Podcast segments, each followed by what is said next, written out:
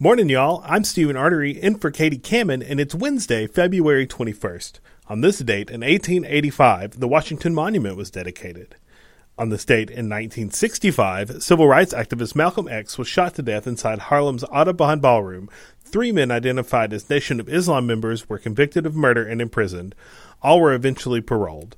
The convictions of two were dismissed in 2021 when prosecutors said new evidence undermined the cases against them. That brings us to this morning's trivia question. The actor who played the droid C3PO in Star Wars movies is celebrating a birthday. Can you name him? I'll have that answer coming up. But first, it's time to check your first alert forecast. Well, we're starting out chilly here as we get started on our Wednesday morning. I'm meteorologist Joey Sovine. 30s and 40s as you head out the door. We'll eventually climb close to 60 by lunchtime. Very similar. Carbon copy of yesterday, today. High temperatures in the low to mid 60s this afternoon. Then we'll cool right back down this evening. Start out tomorrow morning back in the upper 30s. 68 tomorrow afternoon. A little warmer than today. And then on Friday, we'll be in the low 70s, but it does come with more clouds and the chance of some scattered showers, especially in the morning. It will be drying out as we head toward the weekend with a partly cloudy sky. High temperatures in the mid 60s this weekend with 70s on the way next week. You're listening to Morning Y'all, your local headlines and first alert weather forecast, powered by the Low Country's news leader, Live 5 News. Now, let's get to your morning headlines. Goose Creek police are investigating a shooting at a Walmart on St. James Avenue. Officials say one victim was taken to the hospital for treatment. They also say the suspect fled, but they know who they are. That is all we know right now. Uh, we will provide further updates on the on air and online just as soon as more details are released. A human like figure covered in what appears to be trash bags and hanging from a tree in Hollywood has caught the attention of the Racial Justice Network. The organization says the display intimidated nearby homeowners who brought its presence to their attention. And the group held a news conference outside of that Hollywood home yesterday. By that time, though, the display had already been taken down. But this is what it looked like at the time it was up. The human like figure lying on the ground surrounded by signs that the group asserts were written by the homeowner. Those signs say the quote decoration was mass produced from Walmart a white inflatable object wrapped in a black body bag that they've been, quote, too lazy to take down. It went on to say that in the two years it's been up, no one has raised an issue, claiming the current attention is a form of targeted harassment. The Racial Justice Network leaders say that the homeowner choosing to leave a decoration, as they're calling it, of this nature up for all of this time, they say sends a clear message of hate. In their press conference, leaders expressed concerns what kind of message that this may also be sending regarding the state's tolerance of hate. In a state that has not passed the hate crime bill, this also sends message to people that it could be okay to do something like this. Racial Justice Network leaders did thank the homeowner for taking down the display and have encouraged the community not to harass them moving forward. The Charleston Police Department says it has arrested three people in a spree of nearly 30 property crimes in downtown Charleston that date all the way back to September of last year. 30 year old Quintero Phillips is facing 20 different charges, which include four counts of breaking into a car, nine counts of financial transaction fraud, and three counts counts of financial transaction card theft. 52 year old Marlon Smalls is charged with breaking into a car, financial transaction card theft, and probation violation. And then the third person, 36 year old Michael Drayton, aside from probation violation, is facing the same charges as Smalls. Police wanted to take the arrest as an opportunity to remind people to remove all of their valuables from inside their cars and always make sure your doors are locked. The trial for a 2020 double murder has left the family with no more answers than they had at the beginning of their week in court. Demajan Gadsden, charged with the double murders of two women, went to trial in Berkeley County, but it resulted in a hung jury. The jurors couldn't agree if he was guilty or not. The 2020 shootings of, uh, of 25 year old LaShawn Gadsden uh, no relation to the accused, and 61 year old Lori Gentile is still an open case. Gadsden is still facing the charges connected to their murders, but He remains out on bond. During the trial, the state argued Gadsden was the shooter, using phone records and DNA to put him near the scene. The defense claims no one else was ever investigated. The state says they do plan to put him on trial again in a few months with a new jury. So there will be some communications going on back and forth, and it would not surprise me if a plea agreement was reached. Now, obviously, uh, it's got to be accepted and agreed to by both sides. Uh, I suspect there was some plea negotiations leading up to the first trial, but probably not as intensive as they will be moving forward. You can learn more details about the trial and the original case by going to this story on live5news.com. State Attorney General Alan Wilson says a Somerville man is facing nearly two dozen child sex abuse charges. Investigators from the Internet Crimes Against Children Task Force announced yesterday that they worked with Somerville police officers to arrest 22 year old Perrion Jones. He was arrested back on February 8th. Jones is facing 20 counts of sexual exploitation of a minor. This comes after investigators say he possessed child sexual abuse materials. Jones could spend as much as a decade behind bars for each of those counts. That means he's now facing sentencing of up to 200 years in prison.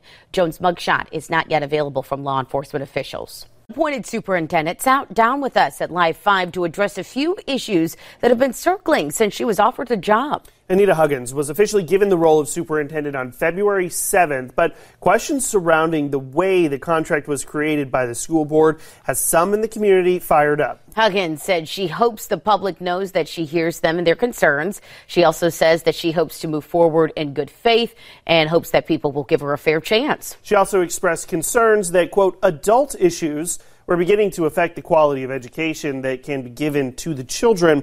She hopes to rally the school board with an improved working relationship that allows her and all members to work together uh, for common goals. That goal, improving student outcomes in Charleston. You can find Huggins' main concerns under this story on live5news.com. The United States Coast Guard has announced that it partnered with multiple agencies to fix an oil spill that was reported at a storm drain in Charleston. Coast Guard Sector Charleston was able to remove 5,000 gallons of oily water mixture. Work was completed by last Monday, and efforts including vacuuming the drain pipe were completed on February 12th. Officials hope this spill by the Chevron facility will help remind people of how important it is to follow environmental regulations. The North Charleston Police Department is holding a press conference tomorrow morning to give an update on a still unsolved 2018 murder of Naquan Martin. On May 29th of 2018, then 29-year-old Martin was found suffering from several gunshot wounds. That was according to officers who were on the scene. He was taken to the hospital where he later died from his injuries. North Charleston Police will be out in front of City Hall with family members of the victim to make a statement tomorrow morning at 11. Military manufacturing facilities in the state have now merged together. Pegasus Steel, Merrill Technologies Group, and Metal Trades have all come together to form Keel Holding, a defense manufacturing organization. Autumn Klein is following that merger. So, Autumn, tell us what does this mean for the future of some of these local facilities? Well, Shelby, hopefully it means long term stability for plants like Pegasus Steel right here in Ladson. Not just stability for its 100 plus employees, but also growth. Pegasus Steel is a metals fabrication company that specializes in parts for things like aircraft carriers, combat vehicles, submarines, and even replacement parts for the Statue of Liberty. They have facilities in Goose Creek, Ladson, and Hollywood. The new organization has more than 700 employees and a total of nine locations across South Carolina and Michigan that were strategically selected because of their proximity to deep water ports. The merger also combines Pegasus Steel with Metal Trade, a family owned manufacturing company that specializes in making parts for ships based out of the Hollywood area. In a statement, Keel's CEO Brian Carter says, quote, our merger of Pegasus Steel, Metal Trades, and Merrill Technologies Group will not only enable Keel to increase our speed of delivery and production for the country's highest priority defense programs, but will also provide significant economic growth and substantial career opportunities for South Carolina and our local economy. Pegasus Steel is already looking for new employees with their job postings for everything from welders to managers to technical writers. For Live 5 News, I'm Autumn Klein. All right, thank you, Autumn. Well, the U.S. Supreme Court will not be getting involved in a dispute between the South Carolina Ports Authority and the International Longshoremen's Association over who can have which jobs at the Hugh Leatherman Terminal in North Charleston. This is a win for the union, as this refusal to hear the case means that they are now in charge of operating all cranes at the port. Governor Henry McMaster has been a staunch opponent of unions in South Carolina and previously asked the Supreme Court to take up the case. The Ports Authority can appeal the Supreme Court's decision, but as it stands, the ILA will be able to have all of the jobs from ships to gate at any new port built in the state. The saying farm to table changes to table to farm with one low country composting program. The program is making the option of composting more accessible to residents with six new location sites opening up. Our Tiana Maxwell is at the Bees Ferry location this morning. So, Tiana, tell us a little bit more about these sites and the impact that they're expected to have. Good morning, Shelby and Nick. Charleston County is adding six more locations to the already 14 available sites where residents can drop off their food scraps for free. The City of Charleston and Charleston County partner in this program. New drop sites include the Lonnie Hamilton Public Services Building and the John Island Public Library. The four other locations are Randolph Park, Moultrie Park, Singleton Park, and Reva Ridge Drive in Johns Island. Program Manager of Environment Management, Christina Moscow, says they are happy to partner with the City of Charleston to grow the program with more drop sites. The county says 150 tons of compost was diverted from the landfill in 2023. The goal for 20, 20, 2024 rather is 200 tons. Charleston County is the largest compost producer in the state and one of the largest on the East Coast. The county is giving residents free I'm sorry, composting workshops in March and April and residents can find that registration information on our website, live5news.com. In Charleston, Tiana Maxwell, Live 5 News. At the top of the show, I told you the actor known for playing the droid C3PO is celebrating a birthday this Wednesday. That actor is Anthony Daniels, who turns 78.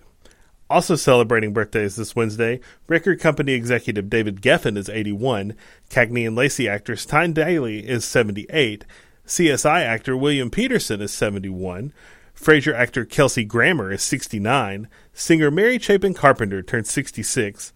Actor Christopher Atkins turned 63. Actor William Baldwin is 61. And actress Jennifer Love Hewitt is 45. And thanks for joining us for Morning Y'all, powered by Live 5 News. I'm Stephen Artery, in for Katie Kamen, and I'll talk to you tomorrow. Morning Y'all is produced every weekday morning be sure to subscribe wherever you get your podcasts and download the Live 5 News app for your mobile device. Get the latest news and weather updates 24 7 from Live 5 News, the Low Country's news leader.